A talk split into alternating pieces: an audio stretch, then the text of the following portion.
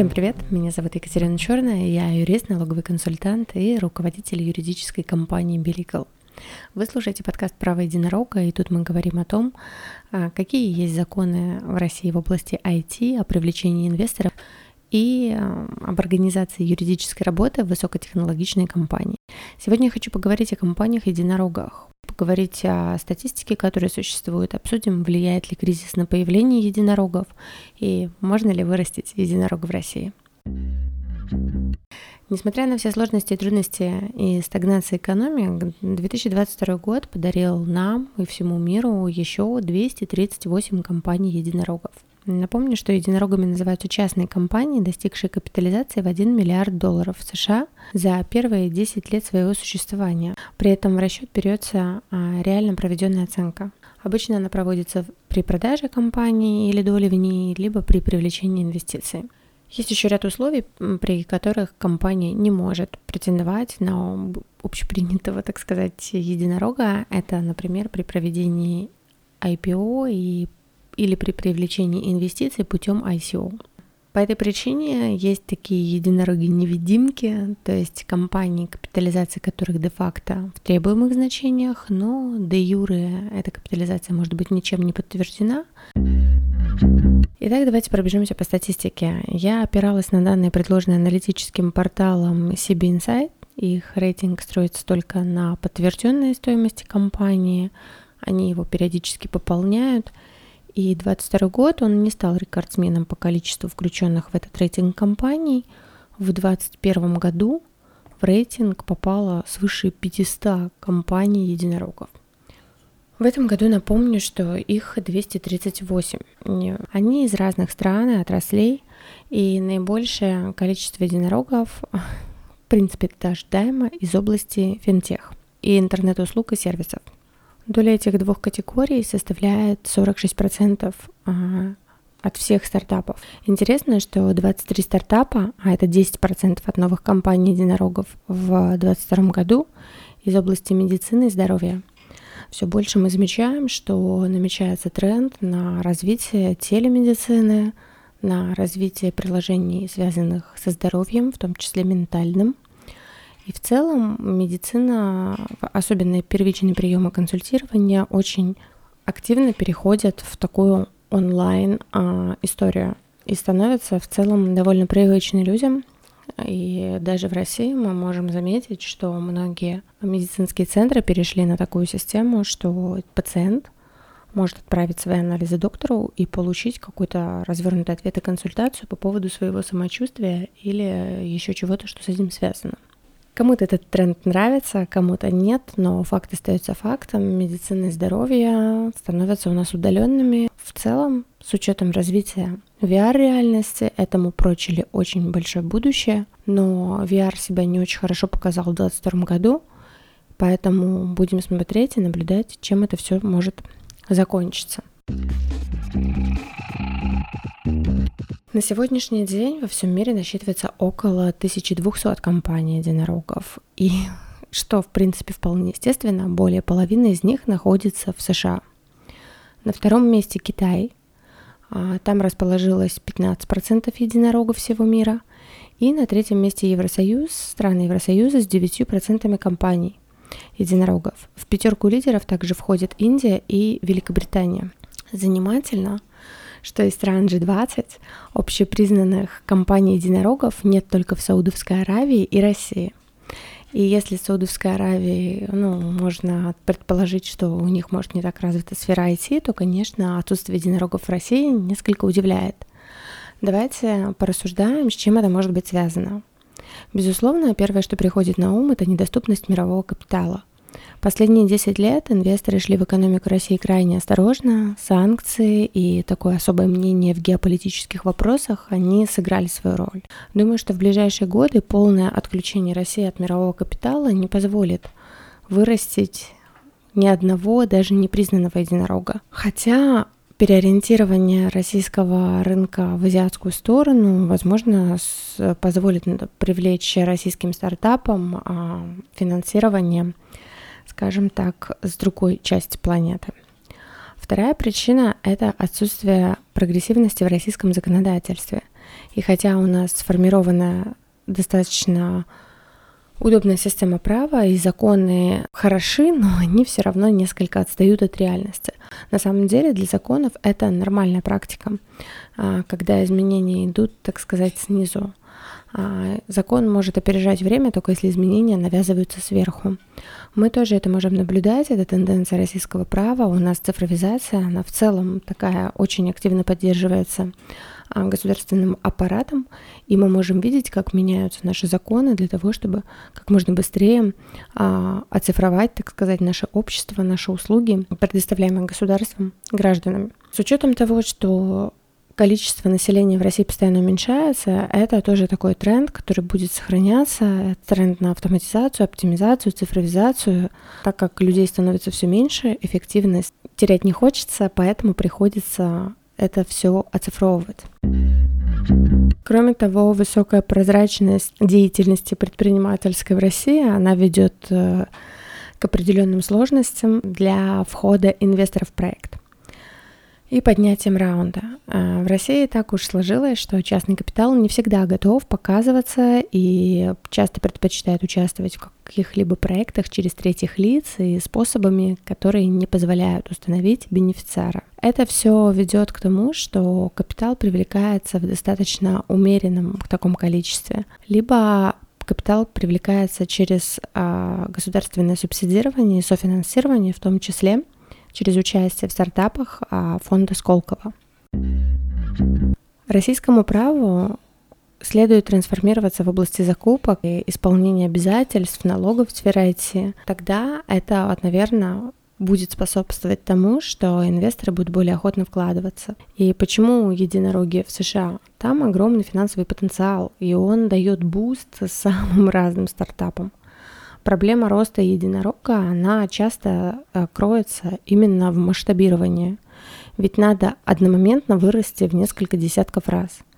И именно доступность капитала позволяет сделать такой рывок.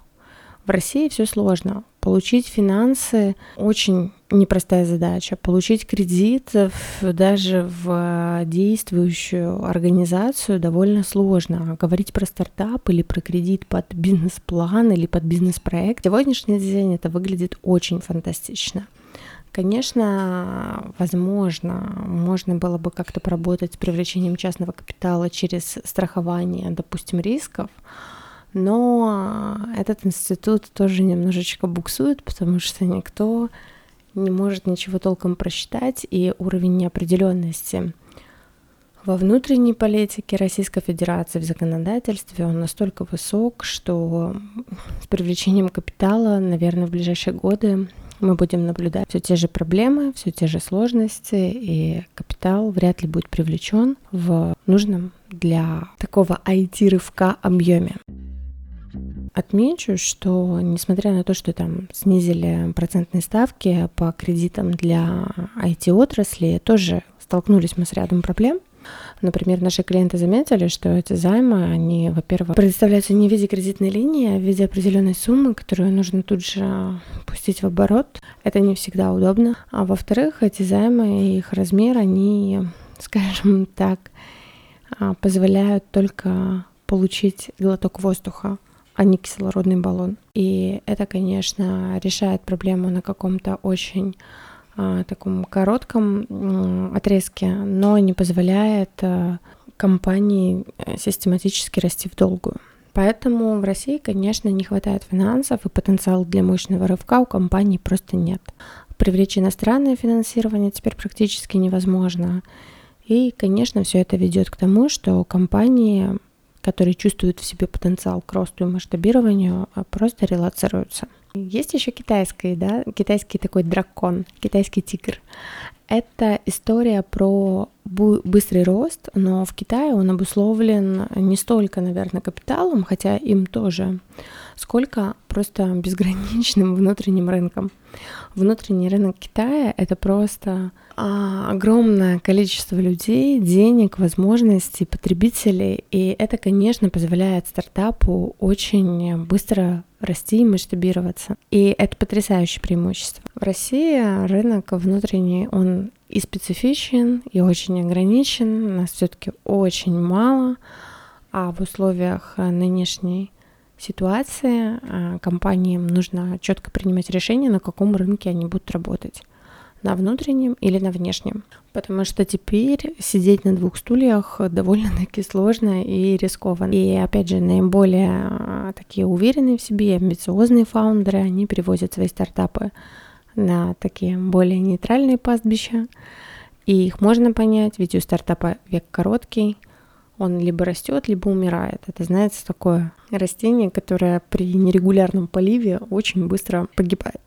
Но инвесторы в России это тоже отдельная специфика. Они нацелены на очень быстрый возврат денег и предлагают фаундерам порой такие условия, что ну, на них может согласиться только самоубийца. Есть еще чисто российская специфика построения отношений с инвесторами. Я это часто замечаю в, при поиске нашими клиентами финансирования, то что наши антикомпании пытаются часто забрать в российскую действительность наработки из правовых систем, ну, США в частности. Например, они любят там заключать термшит, соглашение о непереманивании сотрудников, соглашение NDA. Они все прекрасны, но здесь очень важно подходить к заключению с умом, чтобы точно добиться цели, которую вы хотели, потому что все эти понятия в области российского права имеют немножко другое регулирование. Дело в том, что все эти понятия не зарегулированы у нас законом в той или иной степени. Либо вы можете провалиться в регулирование, которое вам не нужно. И не надо здесь проявлять самодеятельность и пытаться как-то самому разобраться во всех этих вещах. А часто замечаем, что вот многие из этих документов подписываются российскими компаниями и предлагаются, кстати, нам даже а, отечественными юристами на согласование в противоречии российскому законодательству в виде, и это, конечно, такие серьезные ошибки, которые влекут к недействительности отдельных частей этих документов. Какие ошибки допускаются, обязательно мы обсудим в будущих подкастах. Это очень тоже такая важная тема. Примечательно, что некоторые компании-единороги, они не относятся к российским. Ну, то есть они могут значиться под флагом какой угодно другой страны, но не Российской Федерации. Но их фаундеры имеют русские корни, и таких э, стартапов на самом деле масса. А, самые, наверное, популярные это Xolo, а, Slack, а, Playrix. В России тоже есть свои единороги. К ним относятся Авито, Яндекс э, и Mail.ru Group. Но они, конечно, не являются общепризнанными мировыми единорогами по формальным причинам. Получается, что в России тоже можно вырастить единорога. Но возможно, что Павел Дуров со мной бы поспорил. Да, вырастить-то его можно, вопрос в том, как его потом сохранять. Здесь, наверное, есть какая-то вот эта, знаете, память такая человеческая, которая закрепила внутри себя негативный опыт, и в целом устоявшаяся российская такая ментальность, она говорит о том, что до определенного уровня ты можешь довольно безопасно развиваться, развивать свой бизнес, развивать свой стартап, но есть какая-то такая вот рэперная точка, такая ватерлиния, переходя через которую твой корабль резко начинает тонуть, либо к тебе приходят какие-то спасатели, которые тут же начинают тебя спасать.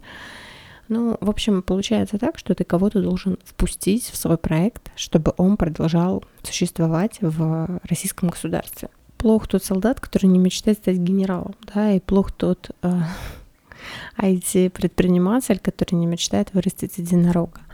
Безусловно, успех единорога, он заложен изначально в финансовой модели, да, можно ли этого добиться. А, вторая часть успеха — это возможность привлечения финансирования, потому что без финансирования единорог точно не вырастет. И третий этап — это, конечно, путь автоматизации. Надо максимально стараться автоматизировать и оптимизировать все на ранних этапах, чтобы к моменту активного и бурного роста уже платформа была сформирована и чтобы она существовала независимо от вас.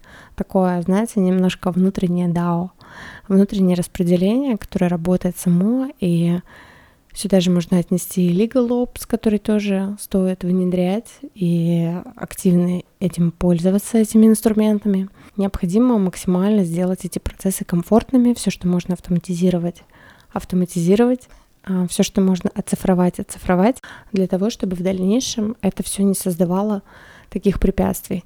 Ручное управление это классная штука, но это супер медленная история, которая не позволит просто-напросто удержать корабль, когда он стремительно несется в бездну неизвестности. Как вы думаете, можно вырастить в России единорога или нет? Я жду ваших мнений в своем телеграм-канале «Право единорога». А, заходите, делитесь, а, делитесь в посте под этим подкастом. Будет очень интересно вас послушать, подискутировать. Может, мы выявим какие-то еще слабые точки. Можете просто поделиться своим мнением, своей болью. И помните, на нашем корабле нет пассажиров, мы все экипаж. Услышимся в следующем выпуске. Пока.